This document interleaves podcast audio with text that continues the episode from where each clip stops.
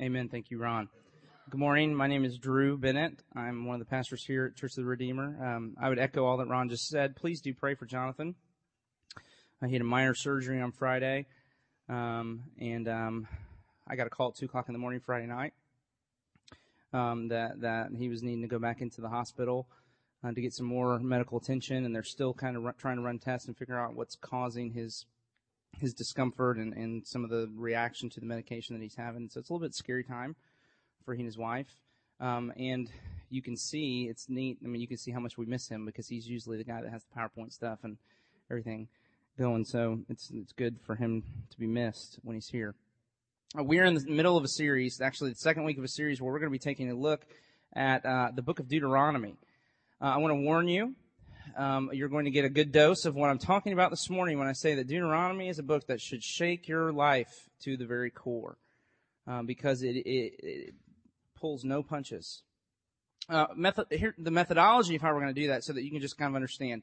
Last week, Jonathan preached and gave us an introduction uh, to the book from Deuteronomy chapter 6. Beginning this week, we're going to be taking a look at the Ten Commandments because a lot of scholars believe that the Ten Commandments that are presented in Deuteronomy chapter 5, that the rest of the book of Deuteronomy from chapters 12 to roughly chapter 26 uh, were really structured as a as an ex- exposition of the commands as they're given um, when when Moses comes down from Mount Sinai. So we're going to take a command, excuse me, and then we're going to go to a larger portion of Scripture to help exposit exactly what that command is getting at. As you saw in uh, the larger catechism, the way that the church has historically understood um, these commands, the breadth in which the church has historically understood their application is staggering. And I told you I edited. That was an edited version of, of the, the obedience required and the sins um, that were forbidden in the commands. And so we've got to, we've got to kind of get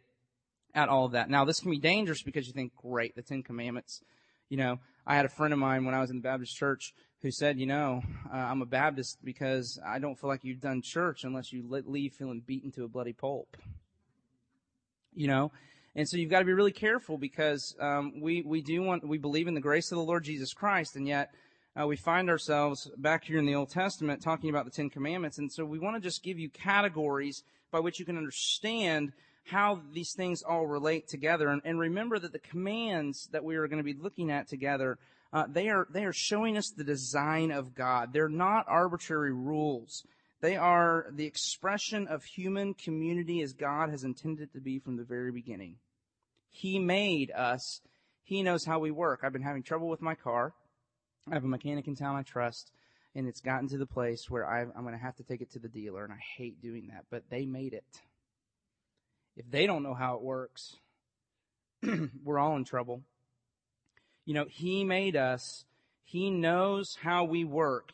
And, and and He knows what we need to thrive and to be whole. And these Ten Commandments and all of the law really are His roadmap to becoming the kind of community that our hearts at the deepest levels long for. So, as they are about to enter the promised land, God is giving Israel the law a second time. Deuteronomy means second law so that when they were in the land and were surrounded by all the different cultures that were going to be there, that they might be a light in other words, this, what we're going to talk about in these, in these commandments, the kind of community that they express, this is how the world is supposed to be. This is what life in submission to God's reign and His rule look like. This is what heaven's going to be like.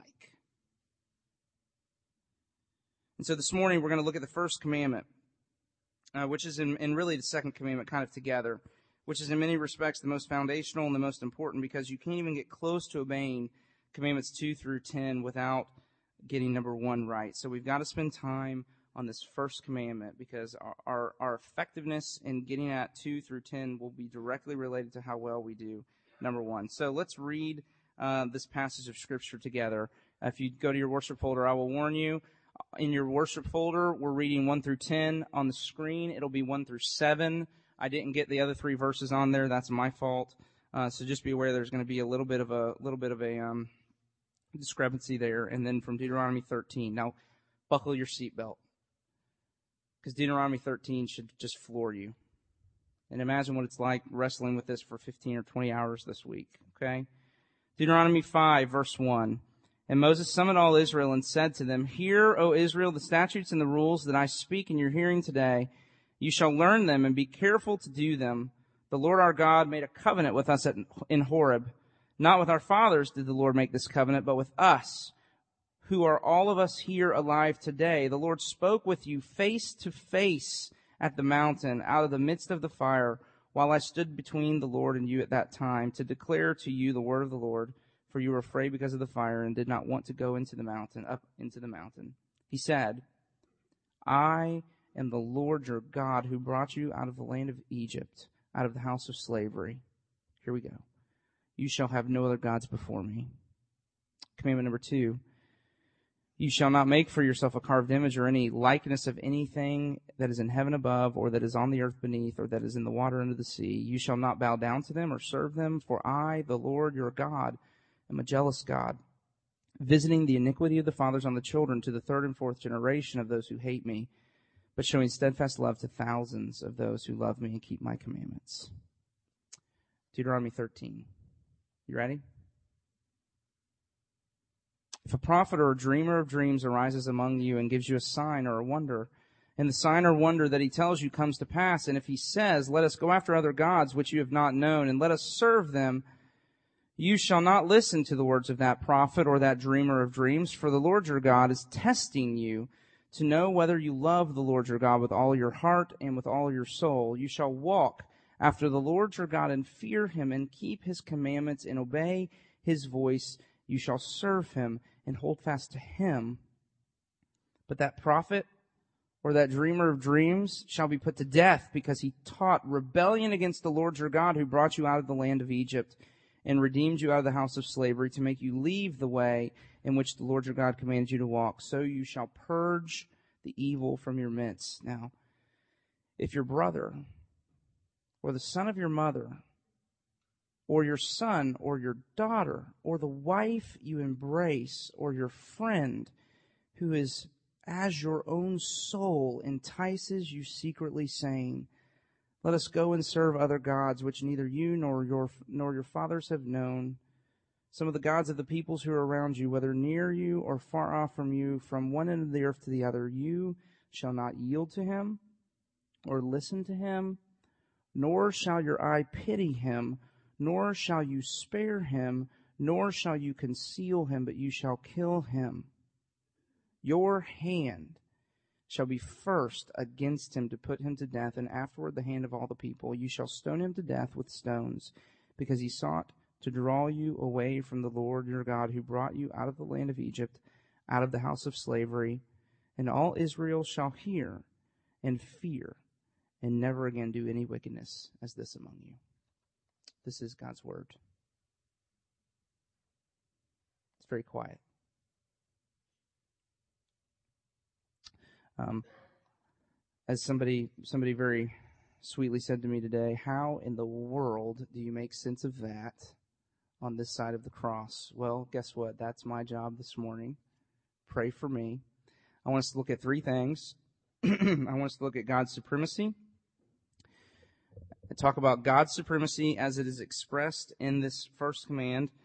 Second thing, I want us to talk about the rivals to God's supremacy or idols. Thirdly, how God puts down those rivals in the gospel, and then I hope we can make some application, especially as it relates to Deuteronomy chapter 13. Okay? So let's do that. Let's start by talking about God's supremacy. Uh, wives, I have, I have a question to ask.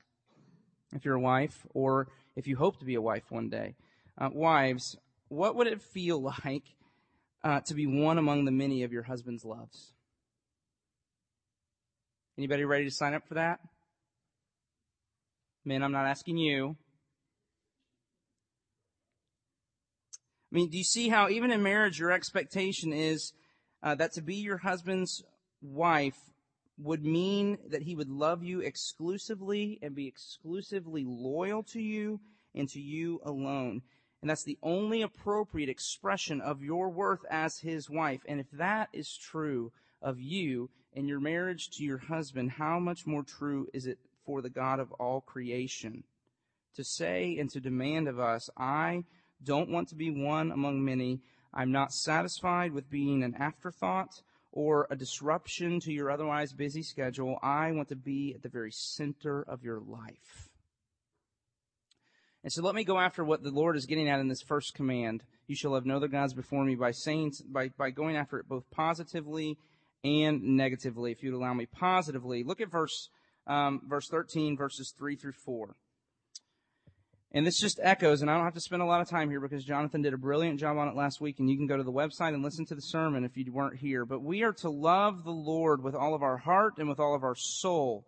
Look there, this is a summary statement here in verses 3 and 4. We are to walk after him, to fear him, to keep his commandments, to obey his voice, to serve him, and hold fast to him, which is the language of, of marital intimacy.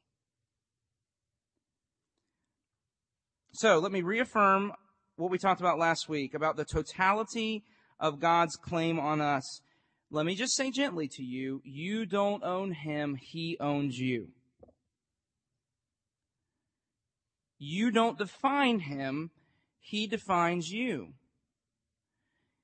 And he has absolute authority over every nook and cranny of our lives, and he demands our loyalty, our allegiance, our attention, our affection, and our delight. But let me say it negatively as well, and let me spend a little more time here. He says to us that we are to have no other gods before him. Now, it would be a mistake to believe that this first command only applies to polytheistic cultures of the world or to the other world religions. So don't, you know, it, it, of course it applies there. Don't Muhammad, you know, the, the, the gods of the Hindus or you know, the God, the gods of all of the tribal religions in the world. Don't, don't put any of those gods of those religions before me, but it's a mistake to think that that is all that this command is talking about. In the Hebrew, would best be translated here, have no other gods as rivals to me. And so the picture, uh, and I was thinking college football, go Seminoles. Can I get a whoop whoop? There we go. There, thank you biggest win in a long time for us. Good day today. Thinking about, I got college football on my heart, which I'm going to have to repent of in a little while when we get down a little further in here. But if you, have you ever seen, um, have you ever seen, you know, you go to a, a stadium or, you, or the intro before the game and they've got the helmets of the two opposing teams and they're kind of looking at one another or they even have these graphics where they kind of butt up against one another. Or if you've ever, if you ever, you know, if you saw the weigh-in the other night for the big fight coming up, uh, or you've ever seen guys that are about to get into the ring, or you know the old Rocky Balboa movies, you know, where the guys come up to the center ring and they just get in one another's face and kind of look at one another and taunt one another. Do you know what I'm talking about? I mean, that's that's the image. That's the image that Moses is getting at. The we, when he says you're to have no other gods before me, the Lord is saying, don't put, don't set up other gods as rivals to me that that would come and taunt me face to face who, who, would, who would pretend to, to be in, in competition with me. And so the idea is not philosophical orthodoxy, but practical loyalty. The Lord is saying, He's saying, don't give your heart to any other God besides me. Don't place your trust in anything or anyone other than me. Don't put your hopes for happiness and success in any other thing. Don't give your loyalty away. Don't give your heart to other things so that they're in competition with your love and your obedience to me. So, for example, coming to the New Testament, in Matthew chapter 6, Jesus says, and it's a passage you're probably familiar with, he says, no one can serve two masters, for either he will hate the one or love the other, or he will be devoted to one and despise the other. You cannot serve both God and mammon. What Jesus is saying, he's picking up kind of the, the idea here in this first command. He's saying that God and money are rivals. They're in competition for supremacy in our hearts, and Jesus is saying you have to choose. If you make money your God, then you will love it and you will be devoted to it and it will cause you to hate God. Uh, in other words, your life without God will be dictated, your life with God will be dictated to you by your superior allegiance to money. And the other way around. If you make God your master, then you will love and be devoted to Him and your relationship with money will be influenced by your superior affection for God. But you have to choose. They're rivals and you have to make a choice about which God you're going to serve, the Lord or mammon. And what the Lord is asking of us in this passage is He's saying, Don't set up rivals like that. Give all of your heart and your soul and your strength to me, to cling to me and to walk with me and to, and to hold fast to me. And, and I think what drives this home more than anything else that I could, that I could ever come up with is, is just the starkness of that passage in Deuteronomy 13. And in Deuteronomy 13, the Lord says, if you want to know how serious I am about the, the, the, exclusive loyalty and allegiance I'm calling you to, then let's talk about the way that you, you know, engage with some of your relationships. And, and here's how you can gauge. Here's how you can gauge how far you've come towards the first commandment. That, that your allegiance and love to the Lord would be so total that all the other loves in your life could be called hatred in comparison to it. And that's just what Jesus says in Luke chapter 14 when he says, unless you hate your mom and your dad and your brother and your sister and your children and come after me, you can't be my disciple. Is he, does he want you to hate your kids?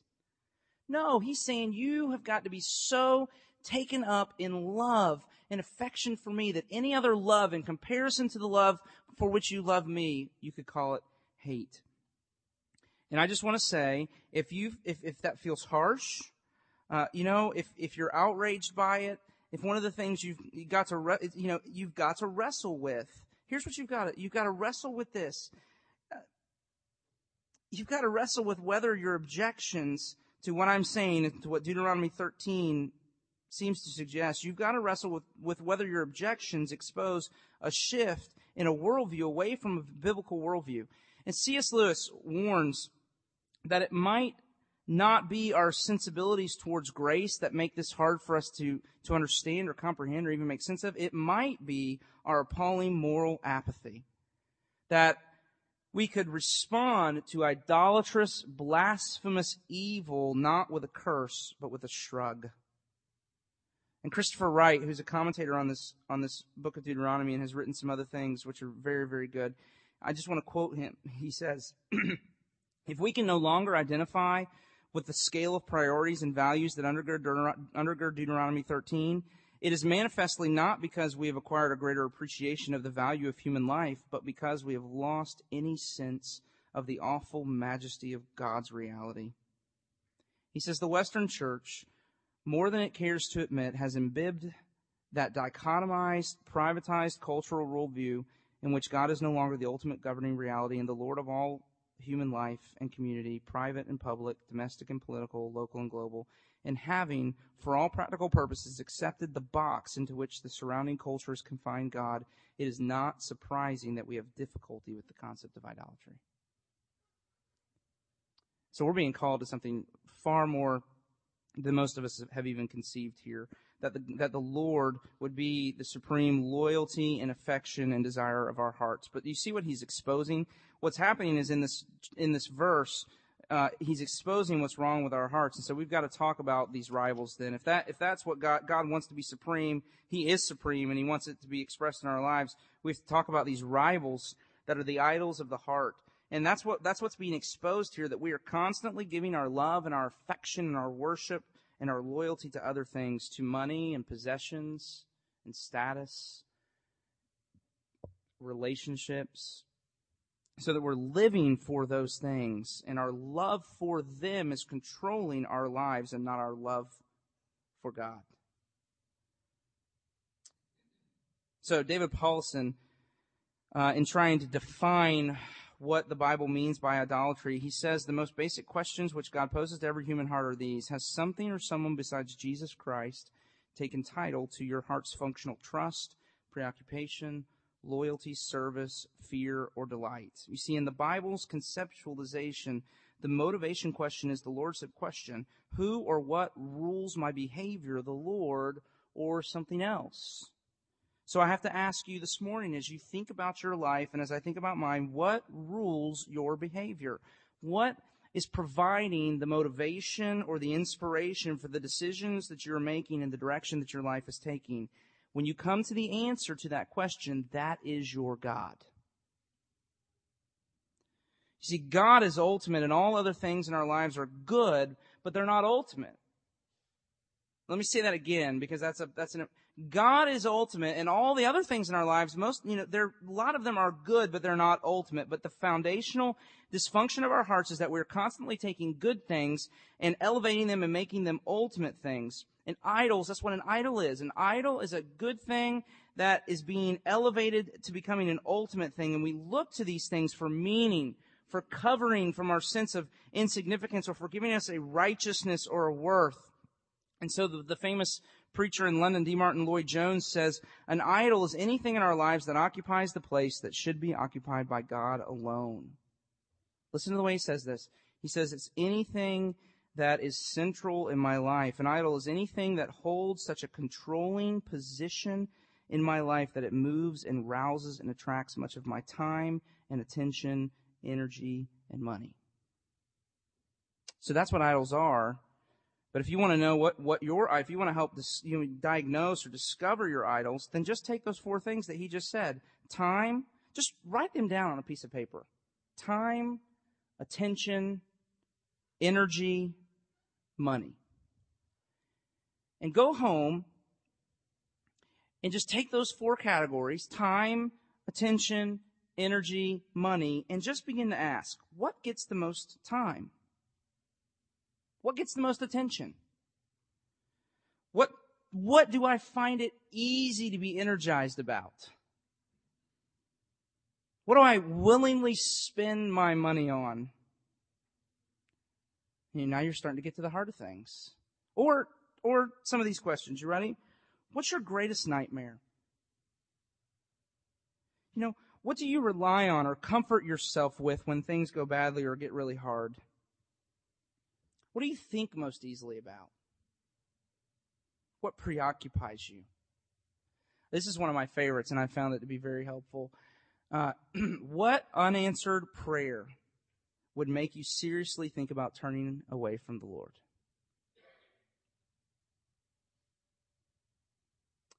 Okay?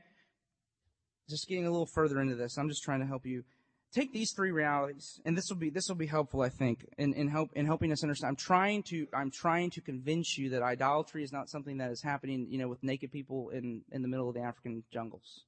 Okay, it's happening right here in this room. Take these three realities: anger, anxiety, and despair. Okay, now they used to say I'm going from preaching to meddling now, right, or whatever that is. However you say that. Anger, anger. Uh, are you angry? Where do you find, when do you find yourself getting angry? Um, angry, anger is rooted in idolatry. We usually get angry when our idols are being blocked by something or someone. So when you're angry, here's what you have to begin to ask yourself. Okay, I'm angry. Is there something too important to me? Is there something I'm telling myself I must have? Is that why I'm angry? Because I'm being blocked from having something I think is a necessity when it's not? Anxiety, worry. Okay, anxiety in the same way is rooted in idolatry. We're usually anxious when our idols are being threatened. So when you feel yourself getting anxious, you got to start to ask, okay, is there something too important to me? Is that why I'm afraid? because there's something I've attached my heart to and it's being threatened. There's something that I think I have to have and I might lose it. And so my world's beginning to fall apart and I'm just full of anxiety and fear. Okay? How about despair or depression? But despair, depression, again, are rooted in idolatry. We despair when we think we've failed our idols. So if you're, if you're despairing, if you're discouraged beyond just normal kind of discouragement, I mean, if you're discouraged to the point to where, I mean, you're, you are, you are falling apart and there's just despair has set in, uh, then, then you need to ask yourself, is there something too important to me? Is that why I'm so depressed? Because I've failed at something which my heart thinks it needs. Do you see how this works? And these idols that we're talking about that take up residence in our hearts, they control our behavior. They provide our motivation for all our decision making. They're, they're underneath the surface, powerfully shaping the way we live.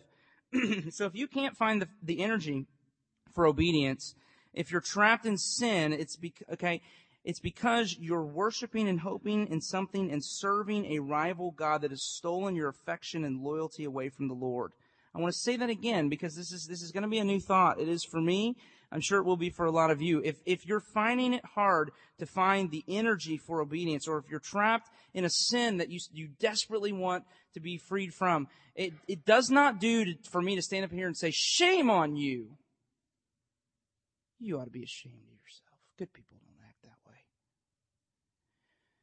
That, what you have to do, you have, you have to get beneath the surface of that stuff and begin to say, is there something that I'm worshiping and hoping in and serving that has stolen my affection away from the Lord?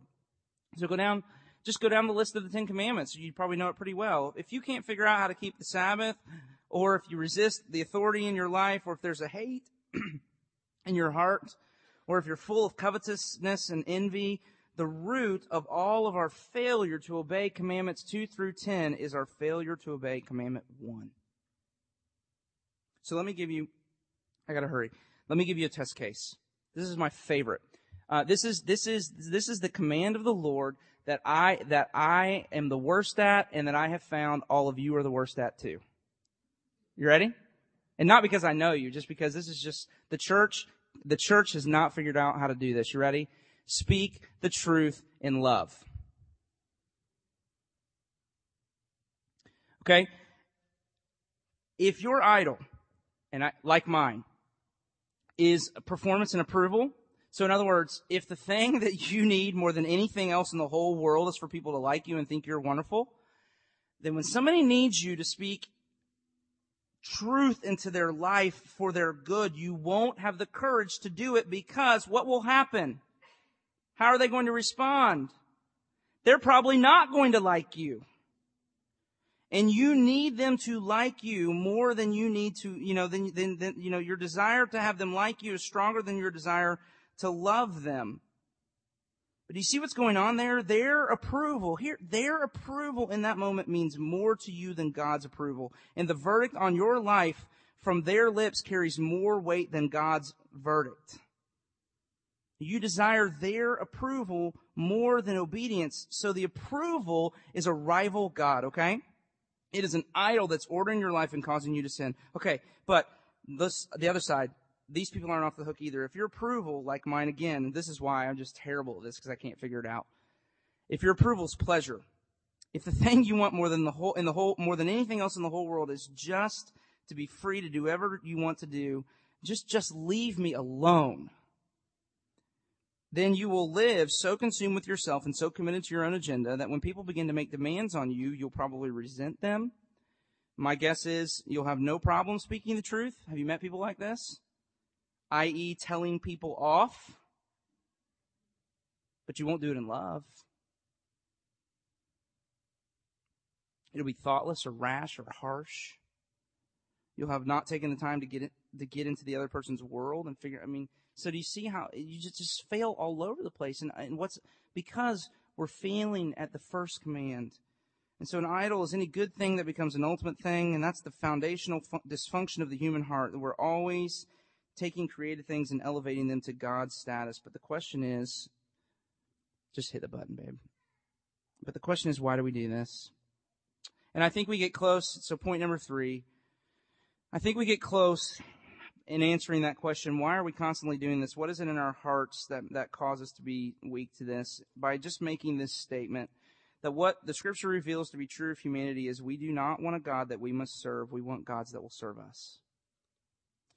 We want to be in control of our lives. We don't want to be dependent upon God for anything. I mean, this is the sin. This is the sin of Adam and Eve in Genesis chapter 3, this stubborn insistence on autonomy. We want to govern and control our own lives and we really think we could do it better than he does most of the time. And if you follow the story of Israel, as God brings them out of Egypt, you'll see that this is exactly the thing that keeps coming up. They're constantly, constantly calling God's love and his leadership, his care for them into question. There's no food, you know, and so they accuse God and they complain. There's no water, and so they grumble.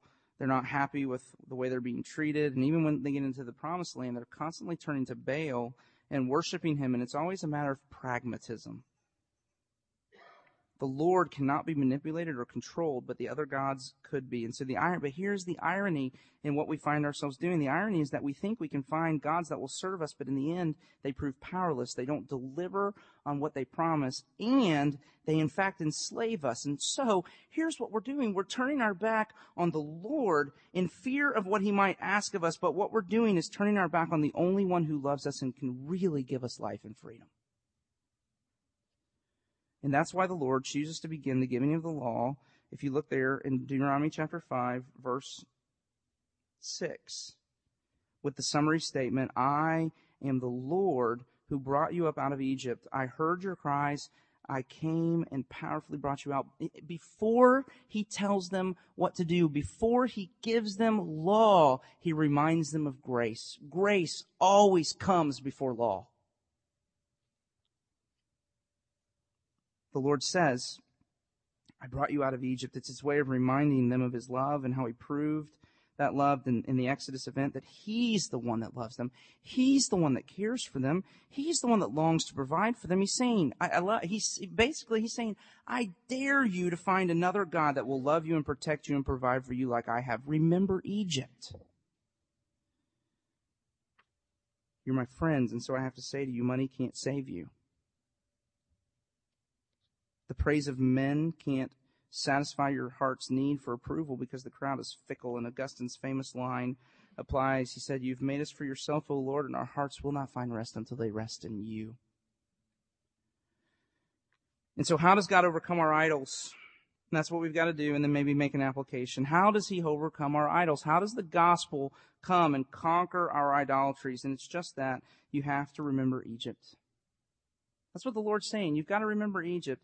You've got to stare into the mystery of God's salvation and see how, how He is being revealed to be the only God in heaven and on earth that can truly satisfy the deepest desires of your heart and how all the other gods that we give our hearts to are being exposed as being powerless to keep their promises. You've got to ask yourself, you've got to ask yourself, what is it I'm really looking for in this thing I've given my heart to? And then how's that need or desire really met in Jesus and not in other things? So do you remember those a couple of examples I've given you? If you if you you know if it's just obvious to you as you sit and listen and think about these things that you that there's a there's a need in your heart for for reputation or affirmation and acceptance from other people. If you're a teenager, I'm pretty sure, especially if you're a teenage girl around 13 to 15 years old, if that if you know okay i need that then then what you've got to see is that your idol is a need for approval and affirmation but only the gospel can provide the approval and the affirmation that your heart desperately needs. Your friends, you know, teenagers, your friends that you're giving your heart to in hopes that they will love you, the moment you throw your hat in the air at graduation, they will forget you. He will never forget you. In the gospel, you gain the approval of the most important person in the entire universe, that Jesus, we're told, became sin so that we might become the righteousness of God in him, that we might have the righteousness of God, the approval and the praise of God. And so all that I'm looking for in seeking the approval and the praise of men, I get in the gospel and it frees my heart now to be obedient and to not be enslaved by that. But if you're, maybe you say, well, man, I know money is a big, big deal to me.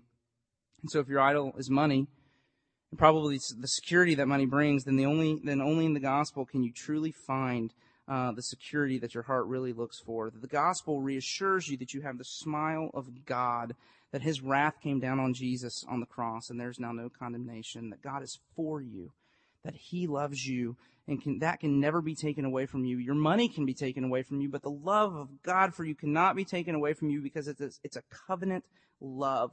He loves you for Jesus' sake and not because of your performance. And if you've got Him, who needs money? Money can fix most problems, but not, all your problems, and it creates a lot of problems. But is there anything too difficult for the Lord?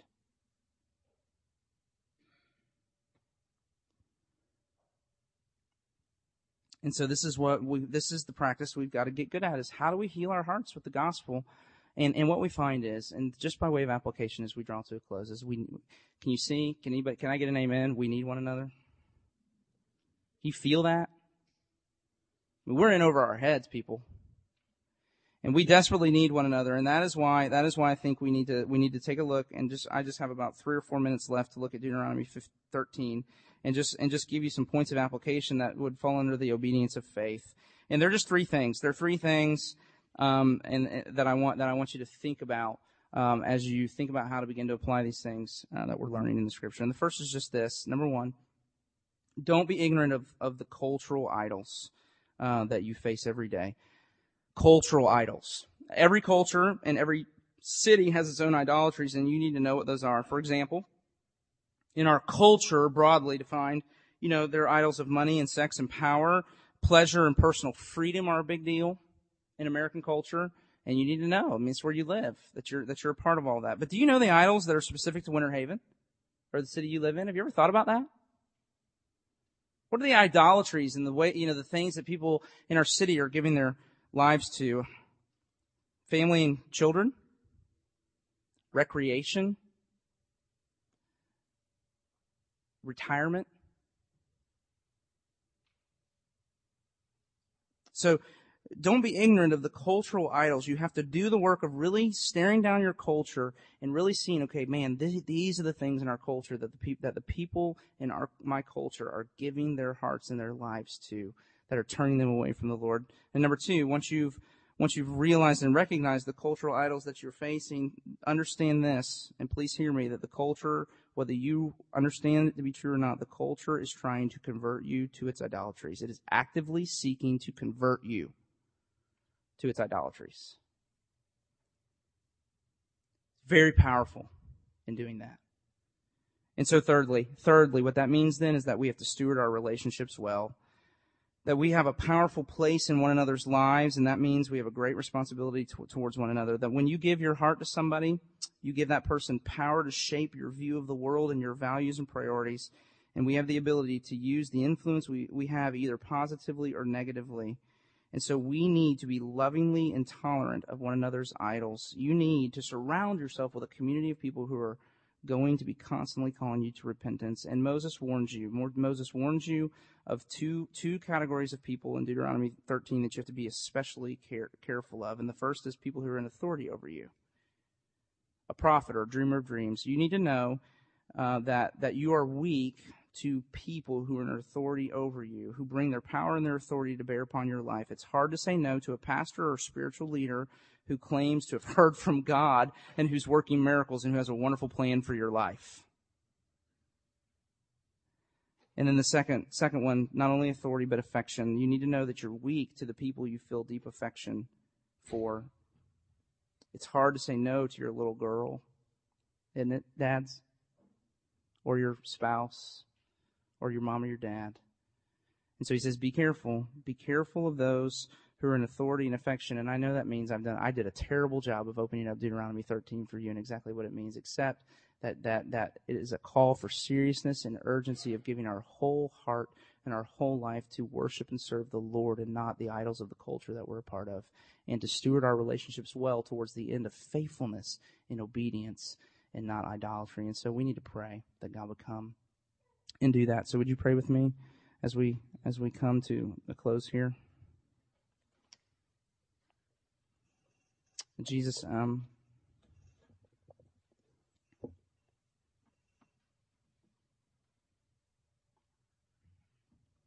I, I, we can, I think we can all feel in our own hearts all of the ways that the command falls on deaf ears to love you with all of our heart and soul and mind and strength and how, how often we give our hearts to other things that we've filled our lives with idols of our own making in hopes that they will serve us rather than rather than submitting ourselves and, and understanding that we're called to serve you.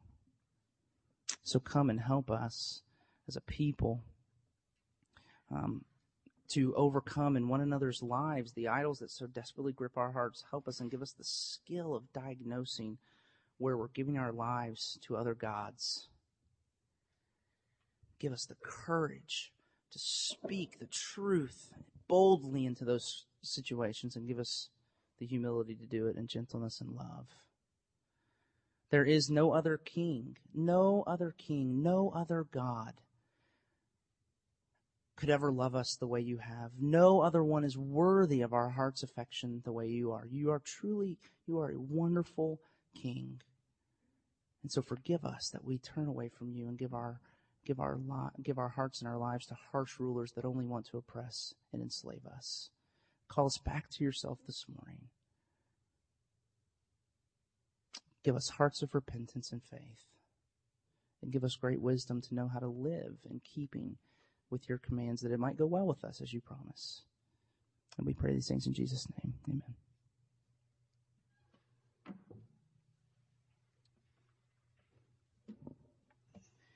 Um, just to give you some time to reflect on all of that, Lauren and I are going to sing a song. Um, if you know the words and you want to sing with us, you can. If not, it's okay. We're going to sing it over you. And then at the end of that, we'll stand and sing a concluding song together. So as we sing this song, Wonderful King, it's just an opportunity for you to meditate and reflect, be quiet and be still, uh, think through your heart, um, and really engage the Lord uh, in what He's called us to this morning. So beautiful, wonderful King.